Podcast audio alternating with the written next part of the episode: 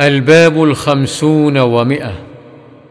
باب تلقين المحتضر لا إله إلا الله.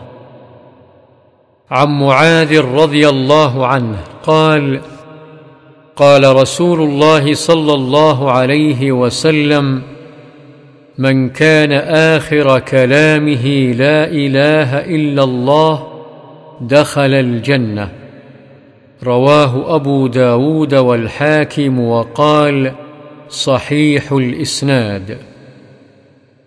وعن أبي سعيد الخدري رضي الله عنه قال قال رسول الله صلى الله عليه وسلم لقنوا موتاكم لا إله إلا الله.